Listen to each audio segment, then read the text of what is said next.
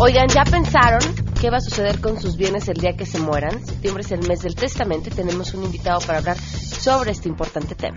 Que se dedica todos los días a trabajar con esmero, porque saben que lo que hoy hacen con mucha responsabilidad le sirve a su país para su crecimiento y sin duda para dejarle algo a lo más preciado que tenemos. Reitero, nuestros hijos, nuestra familia. Dejarles certidumbre y no dejarles problemas.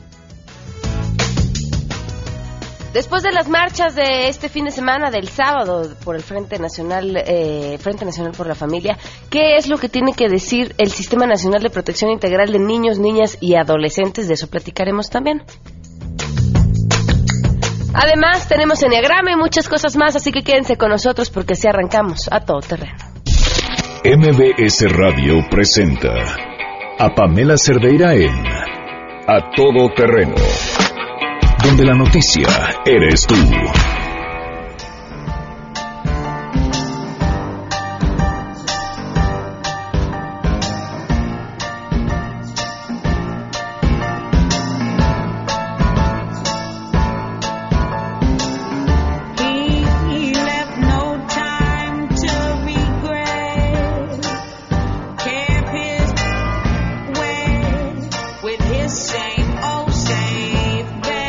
El día con seis minutos. Muchas gracias por acompañarnos a todo terreno. Soy Pamela Cerdeira. Estoy encantada de que podamos compartir esta hora de platicar, de conversar, de, entender qué pasa por ustedes. Hoy es día del locutor, por cierto. Felicidades a todos los locutores.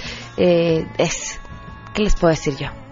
El mejor trabajo del mundo, por muchas razones. La principal, sin duda, es, es por ustedes. Saludos también a David Romero, que nos escribe en WhatsApp, a Oscar Salas, muchísimas gracias. Eh, gracias a otra persona que nos escribe. El video que acabas de colgar en YouTube corresponde a la caminata por la paz. ¡No! El video que acabamos de colgar en YouTube, que ya les pueden ver en Facebook también, es un video que hizo Luis este fin de semana, el sábado, en el Estado de México, en una de las marchas que hubo por el Frente Nacional por la Familia. Este, dice, es una caminata eminentemente religiosa. Pues sí, así fue la marcha del Frente Nacional por la Familia. No nos había quedado claro este, este momento. Véanlo, les hace preguntas muy interesantes a las personas que ahí asisten sobre los motivos por los que están marchando. Las respuestas son de más interesantes. Y a ver si al ratito también se las compartimos para que ustedes también las puedan escuchar y emitir su opinión si es que no se pueden meter a Facebook en Pam Cerdeira, donde lo encuentran. Eh, muchísimas gracias a Viridiana Sánchez, a todos los que están en contacto. El WhatsApp 55 33 32 95 85. También el correo electrónico a todoterreno arroba mbs.com. Y por supuesto en Twitter y en Facebook me encuentran como Pam Cerdeira arrancamos de una vez con la información.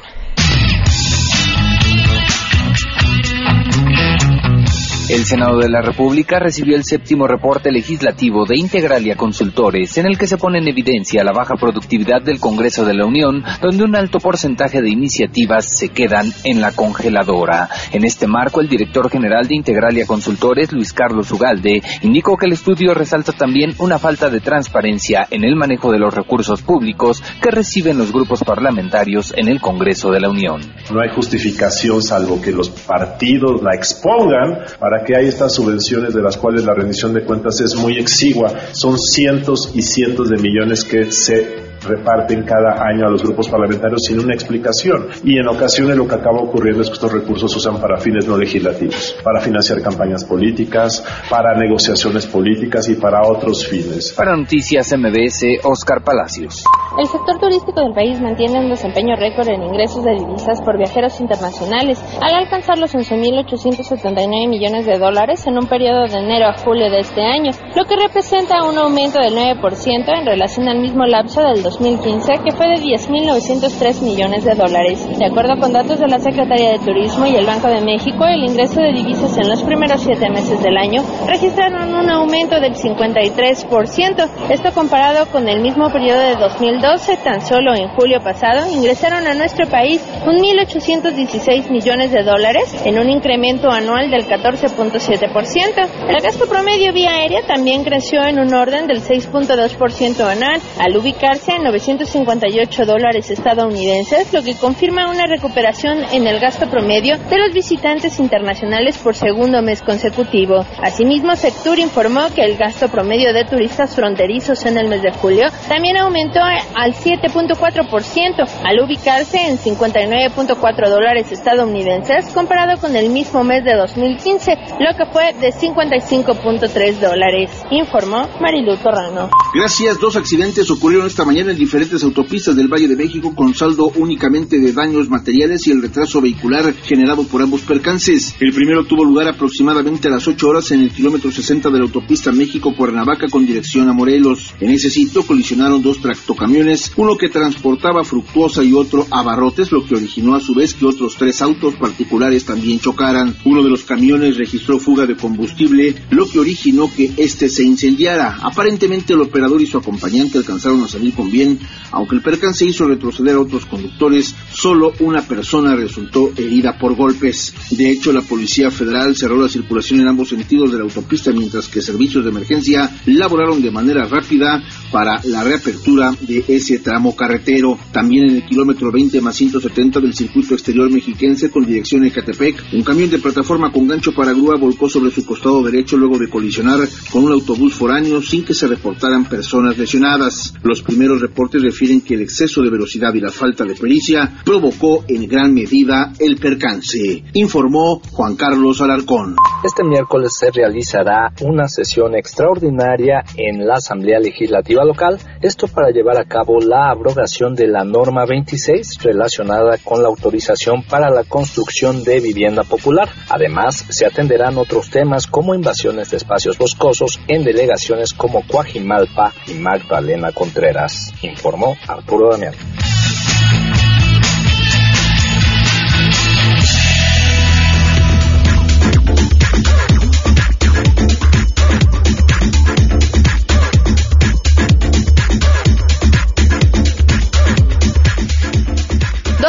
con 11 minutos. De verdad, gran, gran, gran aplauso a los que son nuestros proveedores de buenas noticias en esta última semana. Es más, viene la de las buenas. Que suena.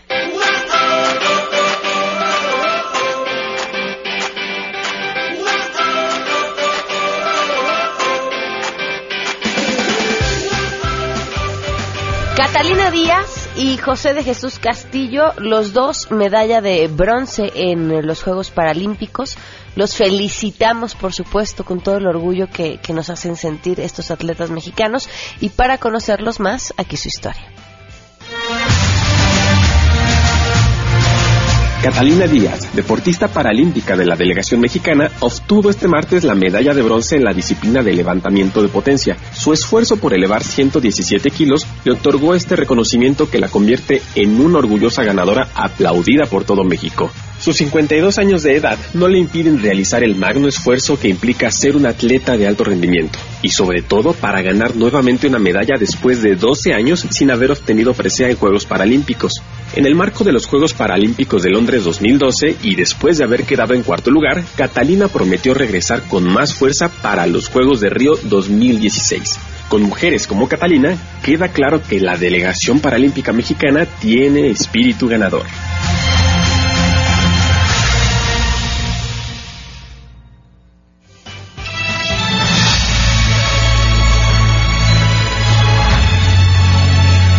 José de Jesús Castillo Castillo, atleta paralímpico de 32 años de edad, se sumó el día de ayer a los medallistas paralímpicos a levantar 229 kilos en la disciplina denominada levantamiento de potencia. A la edad de dos años, José padeció los efectos de la ausencia de la vacuna contra la poliomielitis, por lo cual quedó discapacitado pero con inmensas ganas de superarse y hacer algo al respecto. Dicho esfuerzo comenzó en el año 2000, cuando a sus 17 años tomó la decisión de practicar deportes, inspirado principalmente en los atletas paralímpicos de Sydney.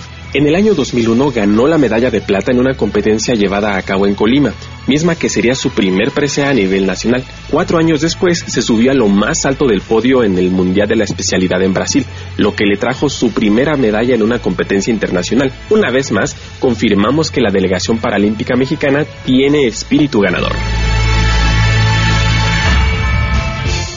Sin duda, sin duda, pues felicidades a todos ellos. 12 al día con 14 minutos. Vamos a una pausa y continuamos a todo terreno. Más adelante A Todo Terreno. ¿Ya prepararon su testamento? y una vez fui al, al notario, pagué, dije luego vengo y nunca regresé. Así. Ese tipo de clientes que los notarios les ha de gustar mucho, ¿no? Ni lata volví a dar. Vamos a platicar de eso. Regreso. Si tienen dudas, de una vez aprovechen para llamarnos. Que se dedica todos los días a trabajar con esmero, porque saben que lo que hoy hacen con mucha responsabilidad les sirve a su país para su crecimiento y sin duda para dejarle algo a lo más preciado que tenemos. Reitero, nuestros hijos, nuestra familia. Dejarles certidumbre y no dejarles problemas. Queremos conocer tus historias. Comunícate al 5166-1025. Pamela Cerdeira. A todo terreno. Donde la noticia eres tú. Volvemos. Pamela Cerdeira regresa con más en A todo terreno. Donde la noticia eres tú. Marca el 5166-1025.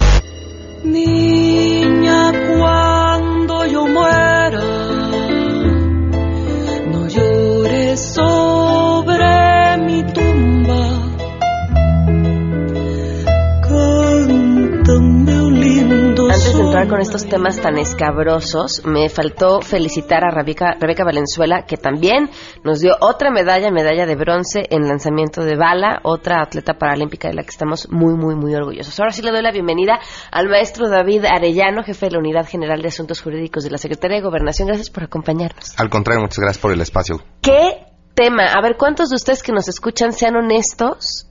Ya hicieron su testamento y te pregunto a ti, ¿qué tanto tenemos que tener para hacer un testamento? Porque muchos dirán, no, pues yo lo que tengo son puras deudas, ¿a quién se las dejo? Sí, pues mira, yo creo que es una, una pregunta válida, pero lo, lo importante alrededor del tema es tomar conciencia de que el testamento es un acto de responsabilidad y de prevención hacia nuestros seres queridos. O sea, a lo mejor no tenemos mucho ahorita, a lo mejor no tenemos un enorme patrimonio ahora, pero hacer el testamento cuando estamos en plenitud de facultades, en un momento tranquilo, donde no se acerca ningún momento riesgoso, eh, algún tema cercano, una enfermedad cercana a la muerte, es, es bueno pensar alrededor de eso porque yo podría decidir ahora eh, cómo distribuir mi patrimonio entre mis seres queridos y esa decisión opera hacia el futuro en tanto yo no la revoque. Entonces todo lo que adquiera de aquí hacia adelante y vaya construyendo de aquí hacia adelante entra en el testamento, aunque en el momento que yo lo haya hecho no haya tenido todo el patrimonio que construí a lo largo de mi vida. ¿Cuántas personas mueren sin testamento? Es difícil saber. Es difícil saber porque además el testamento es un instrumento jurídico que se regula a nivel local. Entonces, en cada entidad federativa hay una legislación específica para el tema del testamento. Es difícil cuantificar, pero, pero lo que sí te puedo decir es que la, la campaña Mes del Testamento es una campaña bien exitosa porque 50% de las cifras que tenemos de testamentos otorgados al año se otorgan en el marco de la campaña Es que es en descuento. en septiembre. Son tres beneficios eh, primordiales. El primero es el descuento, que es hasta de 50% sobre los honorarios que hay que cubrirle al notario. Eh, ahí también varía dependiendo de la entidad federativa. Hay entidades federativas donde cuesta más o menos dos mil pesos, hay otras donde cuesta 800, otras 600. El promedio es 1500 en, a lo largo de la entidad federativa, ya con el descuento. El otro beneficio, que es el tema de la asesoría gratuita por parte de los notarios, que es un compromiso que realizó el gremio notarial con, con la Secretaría de Gobernación y con, con todas las mexicanas y los mexicanos. Y yo creo que ahí vale la pena decir que este compromiso lo tienen que cumplir los notarios. Hay una, hay una página que es www.notariadomexicano.org.mx, donde si por alguna razón no reciben este beneficio, pues valdría la pena que se lo hicieran saber al colegio para tomar conocimiento de eso. Porque le, le comentaba al público que yo una vez fui en, justo en septiembre, aproveché mi descuento, pagué el testamento y luego les decía, pero ¿cómo lo lleno? Porque tengo dudas, dudas que a ver si ahorita nos puedes ayudar a responder, que el público también tiene. Este, y me decían, eh, no, no, pues usted llénelo, ¿no? O sea, al notario lo ve ya casi casi que vaya a firmar. Y entonces, pues, claro, ya no jamás Pues mira, yo, yo lo que creo es que cada caso tiene sus, sus propias em, circunstancias, sus propias particularidades, y sí es importante eh, eh, acercarse al notario en este marco de asesoría gratuita porque Ajá. hay cosas que no son sencillas, las parejas divorciadas, eh, la tutoría sobre los hijos, eh, qué tengo, en qué tengo que pensar para designar el albacea, la diferencia entre la herencia y los legados, es, es, es, puede, puede resultar complejo, pero al mismo tiempo sí me interesaría decirle a toda tu audiencia que, que también puede ser muy fácil. Eh, tomar una decisión genérica sobre mi patrimonio se divide o se dividirá mi muerte entre 50% a mi hija y 50% a mi hijo, es una decisión muy genérica que también es muy fácil de tomar y que podría realizarse pues en un tiempito bastante corto si te acercas con un notario que, que tengas, al que le tengas confianza. A ver, algunas preguntas del público. ¿Puedo dejarle la herencia a mi hijo aunque sea menor de edad? Puedes dejarle la herencia a tu hijo aunque sea menor de edad, aunque alguien se tiene que encargar de administrar el patrimonio hasta que sea mayor de edad. Ok, ¿y, tiene, y tú defines quién se encarga de administrar Sí. ese patrimonio? Sí, puedes hacerlo. O sea, no tendría que hacerlo necesariamente el tutor del menor de edad. Mira, es, es difícil eh, eh, realizarle un pronunciamiento en cada caso porque depende de cada entidad federativa, pero en principio eh, un consejo podría ser que el- en principio podría ser un consejo que el tutor se encargue de administrar eh, la herencia que le dejas a los hijos, pero al mismo tiempo puedes decidir quién sea el tutor eh, an- ante ante la muerte de del padre que o la madre que, que falte. Entonces hay, hay una decisión ahí importante que tomar. A ver, vamos, esperemos que la pregunta sea sobre el tema, pues si no ya lo vamos a aventar. Bienvenida, Ah, no, no, está- me grabo a mí, perdón. Si tienen preguntas y las quieren mandar por WhatsApp, de preferencia escritas para que sea más fácil que, que las hagamos aquí. El, el tema de la albacea, la figura del albacea era importante. Este, ¿Podrías explicarnos bien de qué se trata esta figura y cuál es su compromiso? ¿Qué hace? Sí, el albacea es quien se encarga de cumplir con la eh, última voluntad de la persona que falleció. Em, típicamente tiene que ser una persona que sabemos y conocemos responsable, eh, quizás de entre los hijos, quizás de entre, los hermanos, porque eh, la verdad eh, llega a funcionar incluso como mediador entre, entre pues todas las diferencias que pueden surgir alrededor de cumplir con la voluntad testamentaria. Ok. ¿Qui- ¿Quién es normalmente nombrado como un albacea dentro de un testamento? Yo, yo no, no, es algo que no te podría decir porque eh, depende de cada familia, pero yo creo que, eh, yo, yo creo que puede ser eh, el, hijo mayor, puede ser algu- alguna persona de confianza y que la persona que está haciendo su testamento conoce que es lo suficientemente responsable y diligente para llevar a buen puerto la voluntad manifestada en el testamento. Sí es una figura importante porque además en, en tanto se divide la, la, la masa hereditaria, pues es quien administra la masa hereditaria. Entonces tiene una mu- persona muy responsable. Oye, te decía, además es un tema de conflicto en la pareja, porque pues sentarte a discutir con tu pareja a ver quién se muere primero, ¿no? Y, y, qué- vas a hacer con lo que también es mío después de que yo me muera, implica un tema de, de celos, de inseguridades, de angustias, de- que, son bien difíciles de hablar. Sí, yo, yo creo que, yo creo que es importante platicar alrededor del tema, que exista comunicación en la familia o entre los seres queridos para saber qué va a ocurrir con el testamento, pero también es importante al mismo tiempo registrar que, se- que el testamento es una declaración unilateral de voluntad. De forma que conversar alrededor del tema es importante, pero al final la persona que hace su, testa- su testamento decide esa persona sola qué es lo que quiere decir el testamento y el testamento se conoce hasta después de la muerte. Oye, ¿qué pasa cuando alguien hace su testamento, muere y de repente le aparecen parientes? Otros hijos, por ejemplo, nunca reconocidos. Mi abuelo contaba que él era el base de su papá, muere el papá, y dice, llegaron a reclamar el testamento hijos que se parecían más a mi papá que a mí. y, y- y- y, pues también tenían derecho aunque no fueran parte del testamento. Eh, no, no sé, no sé. Este, ¿También yo depende de creo- la entidad federativa? Yo no, eh, yo te digo que no sé porque me parece que eso sería un conflicto grave cuando no hay testamento. Porque cuando no hay testamento, porque cuando no hay testamento pueden aparecer a fam- familiares, pueden aparecer familiares que reclamen tener algún derecho sobre sobre el patrimonio de quien partió, pero cuando haces el testamento y en el testamento no se incluye a esos familiares, pues simplemente no están incluidos en la última voluntad de quien hizo el testamento. Claro, a ver, aquí comentan, hola, yo ya tengo mi testamento, pero me fue difícil, ya que mi hijo mayor es un niño especial y el otro es menor de edad. Con el tiempo, y ya que mi hijo menor sea mayor de edad, tendré que hacer otro testamento, la situación es complicada. Platicar con la pareja es muy complicado y se tiene que decidir no con el corazón, híjole, sí, se tiene que decidir con la cabeza, pero es más difícil, ¿no? Eh, otra persona, eh, te comento este por fallecimiento de mi mamá, el testamento de una copia en casa. Ah, eso es importante, familia conozca el testamento, sepa dónde está en el momento en el que lo haces. Yo creo que es muy importante saber al menos ante qué notario otorgaste el testamento. Ok. porque el notario lo tiene en sus registros, pero también es importante decir que la Secretaría de Gobernación tenemos un registro que es el Registro Nacional de Avisos de Testamento. Los notarios cuando hacen un testamento lo registran en esta herramienta tecnológica y esto permite que, por ejemplo, si una persona hizo su testamento en el estado de Sonora y después la familia se mudó a Oaxaca y falleció en Oaxaca, pues van con un notario de Oaxaca y el notario de Oaxaca puede consultar en nuestro registro si existe un testamento otorgado en cualquiera de las entidades federativas en el territorio nacional.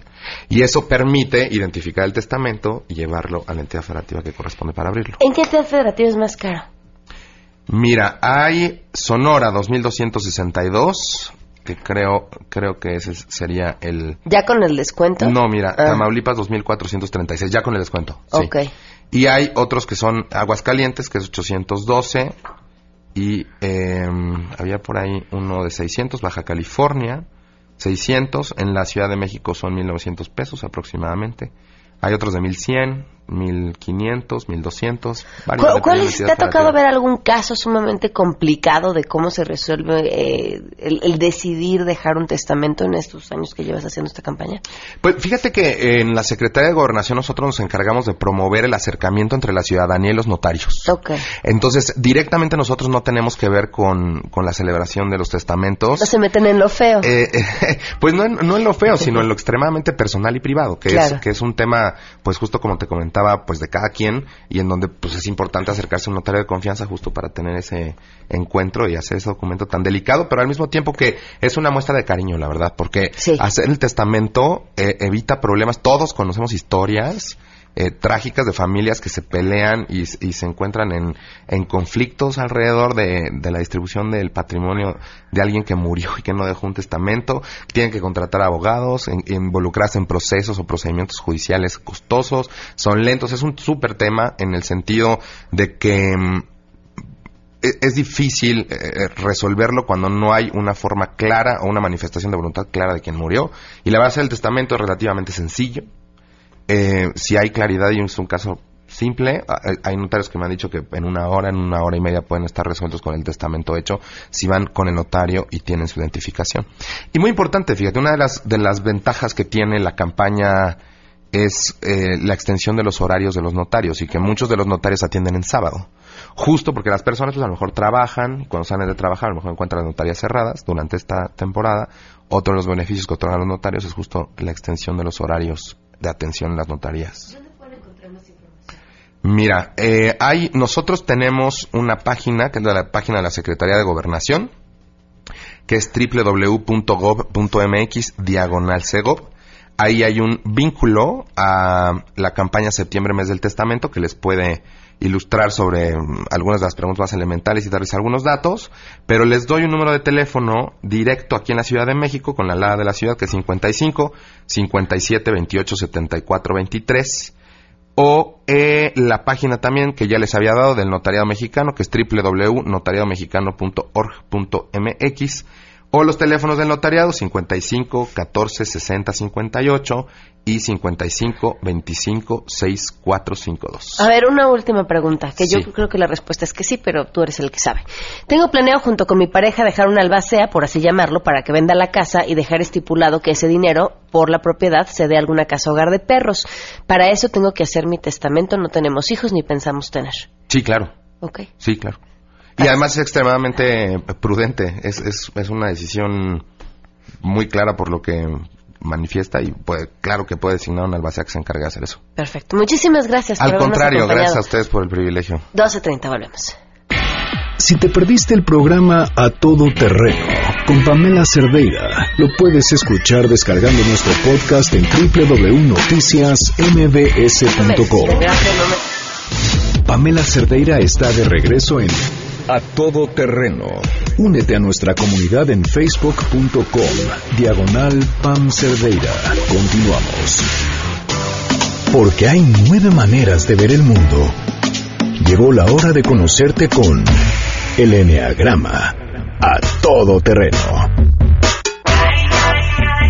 Gracias a Adelaida Harrison y Andrea Vargas que ya están con nosotros para hablar del enneagrama. ¿Cómo están? Bien, gracias. Muy bien, muy- muchas gracias. A ver, nos quedamos en la personalidad 2 para conocer ¿no? su mejor lado y su lado más oscuro. Pero, recapitulemos. ¿Cómo se identifica un 2? Ok, no, bueno, primero, antes que nada, lo, lo más importante es que el 2 se le conoce como el colaborador, el que ayuda. Entonces, primero, lo, lo que todo el mundo dice, bueno, ¿seré dos o no seré dos? Una vez que te identificas, dices, ok, soy dos, que ahorita vamos a ver en el estado promedio cómo es un dos, este, lo más importante es detectar cuál es el punto ciego. El punto ciego es lo que yo no veo de mí y que todo el mundo ve. Aquí el punto ciego se llama soberbia. Entonces, la soberbia, dependiendo qué tanto la trabaje en mí, me hago mejor persona y saco mi mejor versión o me voy para abajo, como ahora sí, como gorda en tobogán, y saco lo peor de, de- de la gente y lo peor de mí. Entonces, este, ah, y todo el día nos estamos moviendo a lo largo del día. O sea, a veces estás muy sana, a veces estás en promedio, a veces de repente una, a lo mejor tu mamá te dice algo que te cae en el hígado y te vas hasta abajo, luego vuelves a regresar. Entonces te dice, casi hay que ver en qué nivel estás en el promedio, con dónde estás, si estás muy sana, muy en la mitad o estás abajo. Entonces Adelaida te va a explicar cómo es Empecemos un 2 por un 2 promedio. normal, común y corriente. La mayoría de las personas están aquí. Entonces, el 2 es una persona cálida, amorosa y muy simpática. Son gente que tiene una facilidad para relacionarse con los demás impresionante. Las relaciones humanas y la gente es lo más importante para un 2. Son gente que vive con su celular y siempre están pendientes de que, ¿qué tal que me necesitan? Esa es la soberbia. Yo no necesito nada, los demás me necesitan a mí. Y es lo que el 2 no cacha, que él es el que necesita a la gente. Reconoce las necesidades de los demás muy fácil para satisfacerlas y buscan siempre que los demás los necesiten, los quieran, los amen. Inconscientemente es lo que el 2 no se da cuenta. Hago cosas para que los demás me necesiten y me quieran y después me quejo de que me necesitan y me piden. Ese es el mecanismo que tiene el 2. Se siente orgulloso de no tener necesidades. Incluso hay gente que nos dice, no, yo soy feliz dando, a mí que no me den. Eso no existe, eso es un engaño que nos hacemos muchas personas y en la personalidad 2 más que ninguna. Se sacrifican demasiado con tal de ser apreciados. Incluso ayudan cuando no se les pide. Y ahí también el 2, que se va a empezar a desintegrar y ahorita nos va a contar Andrea, se pueden volver invasivos y a lo mejor hasta inoportunos. A ver, ¿cómo es un 2 desintegrado? O sea, que es así como la suegra metiche, ¿no? La que dices, ¿qué está haciendo aquí en mi casa? Y ella cree que está haciendo cosas muy buenas por ti. Entonces, bueno, internamente te sientes muy inseguro. Entonces, necesito que me quieran, necesito que me, que me necesiten. Entonces, ¿qué hago? Empiezo a detectar todas las necesidades de todo el mundo. Ay, mira, esta Pamela necesita esto, el cafecito. Y mira, no, entonces te empiezo a invadir, que dices, ya, quítate. O sea, es cuando ya me empiezo. Entonces, como no te gustó mi café, te voy a empezar a manipular. Y entonces me voy, me voy empezando así de, ser un gatito lindo, me voy volviendo un león que dices, qué bárbaro, o sea, con como panteras. Y entonces este, empiezo a, a manipular y empiezo a manipular a todo el mundo para conseguir lo que yo quiero. Porque el 2 nunca puede dar, nunca puede pedir directamente. Oye, porfa, dame, abrázame, o porfa, dame esto. No, es todo es indirecto, indirecto, indirecto. Entonces me vuelvo histérico, me vuelvo ambicioso, me vuelvo posesivo, me vuelvo muy interesado y, y manipulo para conseguir lo que yo quiero. Este, me siento mártir, claro, nunca me vienes a ver, soy tu madre y mira yo que me quité el pan y mira cómo me tratas una vez al mes, qué ingrata eres. Entonces eso ya es cuando el 2 de veras ya está como, como fatal. Es, es todo un estereotipo, ¿no? El de la mamá. Claro, La claro. suegra. así, o la suegra. Y pero fíjate, y en lugar de, de generar, cuando ya estoy muy mal, en lugar de generar que la gente me cuide, lo que hace es que la gente se aleje de mí. Dices, yo no quiero ver a esa mujer, está enferma, dejémosla, y entonces más histérica y más sola me quedo. Ese es cuando está muy mal. Pero no debe terminar todo así. Puede, puedes trabajar en tu personalidad y volverte un uno sano. Claro, que el Un 2 dos sano. sano es aquella persona que ya se dio cuenta que sí tiene necesidades y en vez de querer que los demás se las satisfagan a, a costa de estar haciendo cosas por los demás, empiezo a ver por mí. Y entonces se vuelve como las mascarillas del avión. Primero me doy y cuando yo ya estoy llena y tengo mucho, entonces empiezo a darle a los demás. Y así ya no les cobro la factura.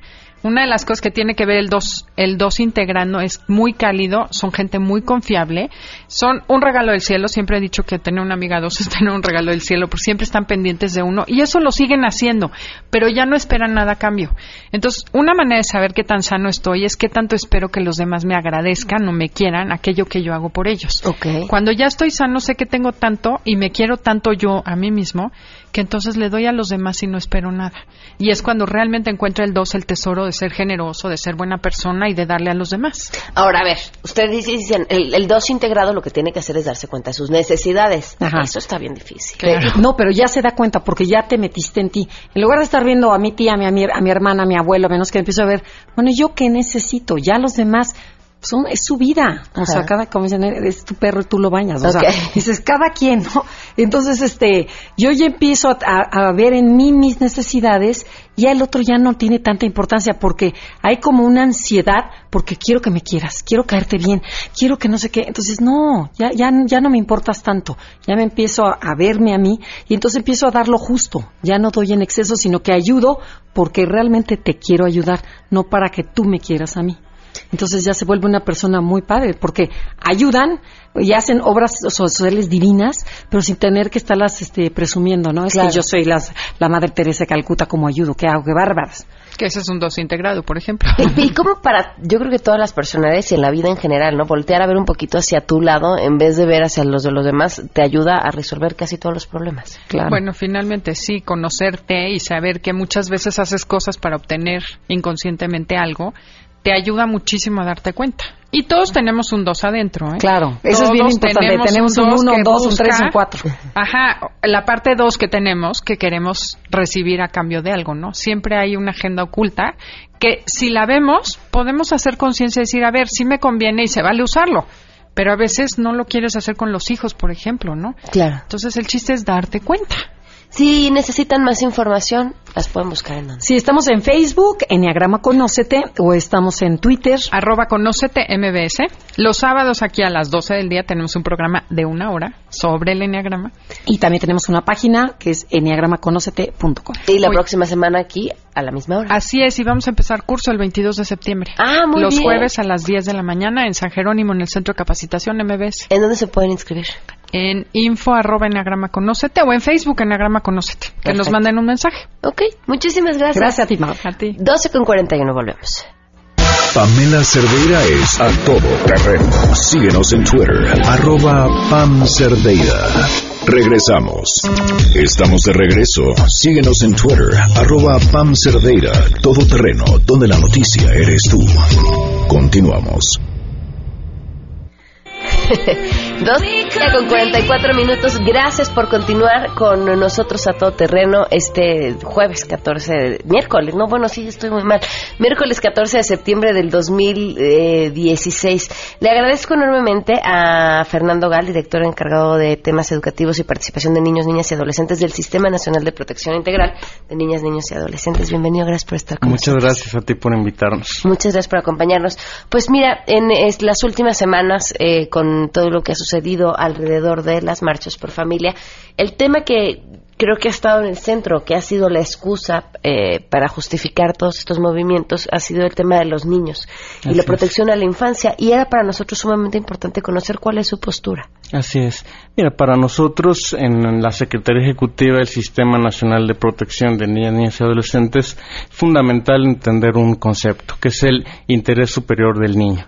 El interés superior del niño es entendido como, de una manera muy simple, es todas las acciones, todas las ideas, todo lo que proyectemos, inclusive el presupuesto, debe estar pensado en el beneficio, en el bienestar y en no violentar, sino al contrario, en garantizar el libre ejercicio de los derechos de niñas, niños y adolescentes.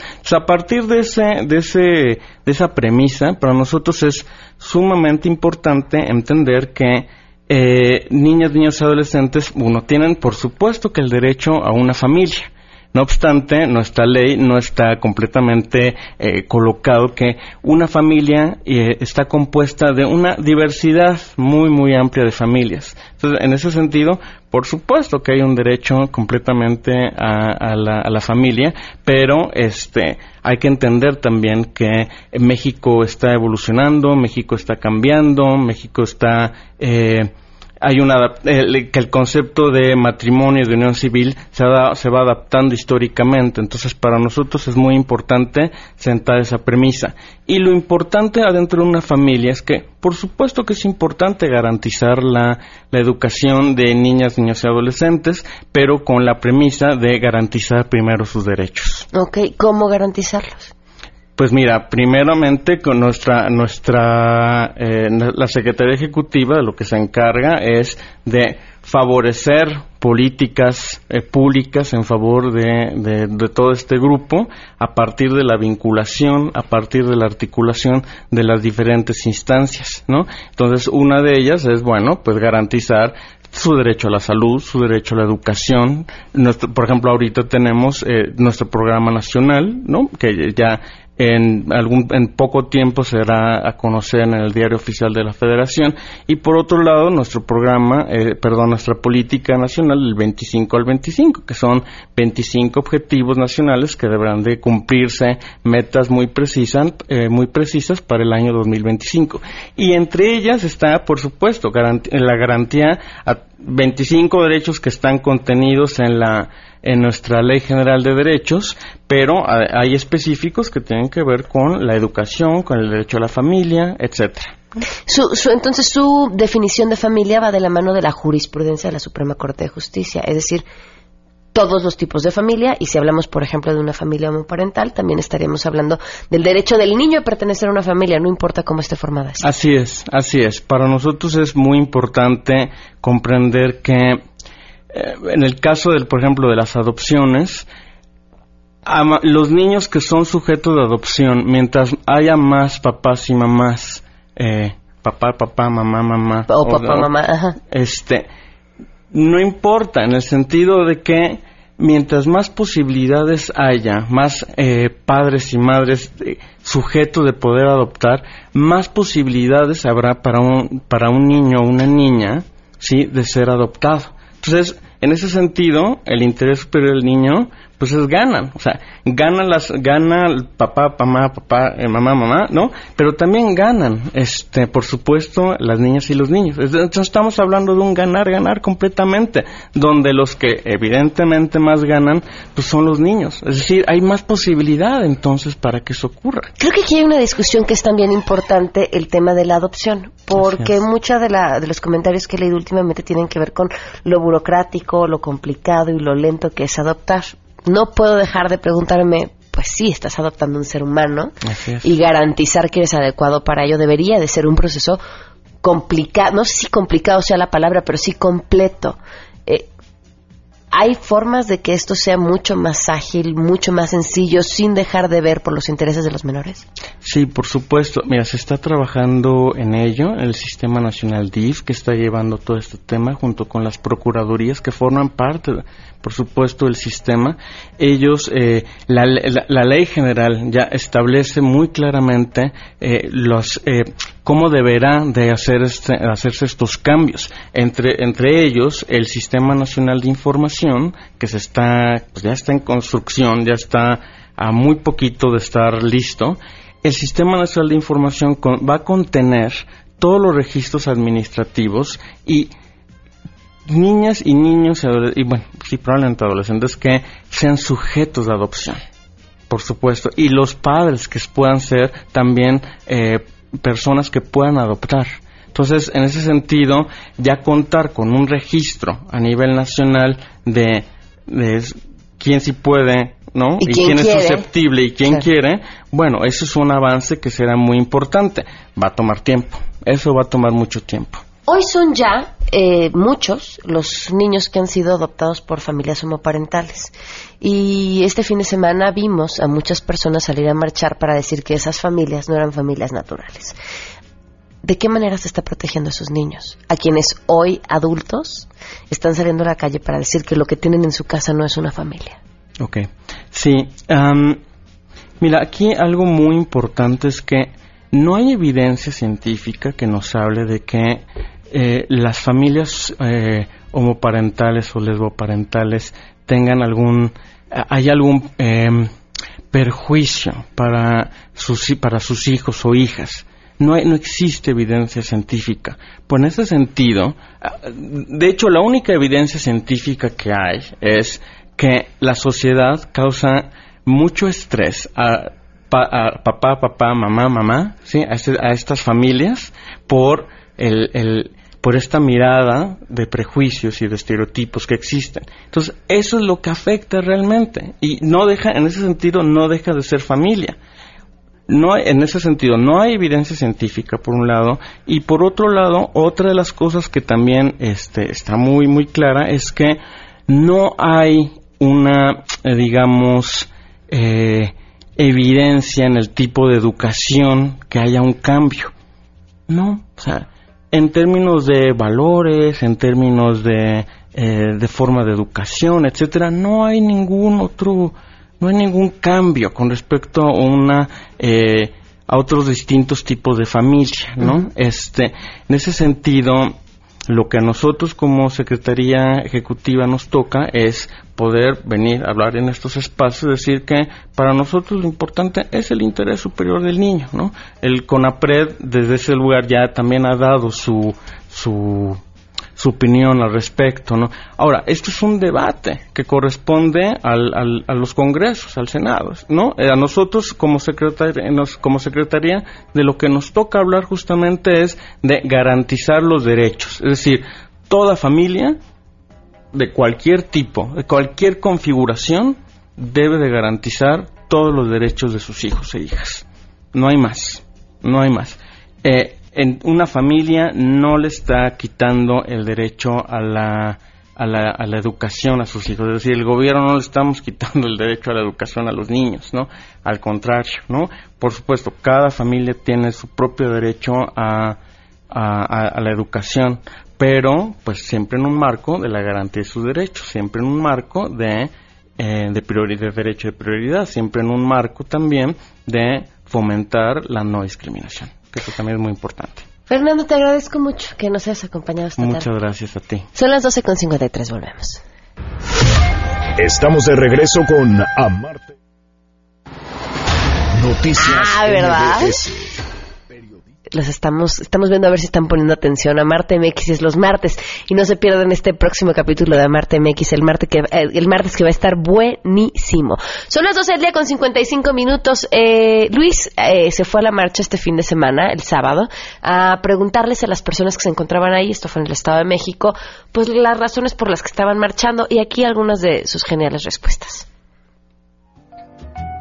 El día de hoy venimos a marchar a favor de la vida, a favor de la familia, en base de mamá y papá. Desde el momento que se aprueban leyes como este, que atentan contra la institución de la familia, ¿no? que, que nosotros como creyentes pues tenemos basadas ¿no? y que son dos mil años de carga histórica, no es que se hayan inventado desde hace un tiempo por acá, ¿no? van dos mil años de carga histórica y si nos damos a la historia pues todavía más. ¿no? La, la aprobación de la adopción de matrimonios gay, eh, bueno, a mí me parece un poco, no está mal, no, no todos tenemos el derecho de pedir o de exigir algunos derechos. El matrimonio no es un derecho, es una decisión que cada persona toma. Si fuera un derecho, todos tendríamos la obligación de casarnos. Estamos a favor de, que se siga fortaleciendo, de que se siga apoyando los valores, de que no se cree una ideología en la que está basada en un este, en una visión, ¿no? De decir que todos, este, que cualquiera puede hacer una familia, o sea, hombre, hombre, mujer, mujer.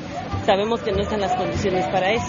De, pues que las familias se deshagan, ¿no? Porque más que nada se reunieron por, por amor, ¿no? Por amor que se tienen entre sí y no queremos que eso se vaya a quitar. Queremos que respeten que es una familia porque solo es una unión entre dos personas, no es un matrimonio. Frente por la Familia entonces considera la homosexualidad como una enfermedad. Eh, pues no puedo hablar como por, por, el frente a la familia, hablo desde mi punto de vista personal. Yo como ciudadano, como Guillermo, creo que sí. Bueno, y si quieren ver todo el video, lo pueden encontrar ya en Facebook, me encuentran como Pam Cerdera y está el video completo también en eh, YouTube, en el, um, el usuario de A Todo Terreno. Nos vemos, gracias por habernos acompañado, se quedan en compañía de Alejandro Cacho, mañana a las 12 del día los espero. MBS Radio presentó a Pamela Cerdeira en A Todo Terreno. Te esperamos en la siguiente emisión, A Todo Terreno, donde la noticia eres tú. MBS Radio, en entretenimiento, estamos contigo.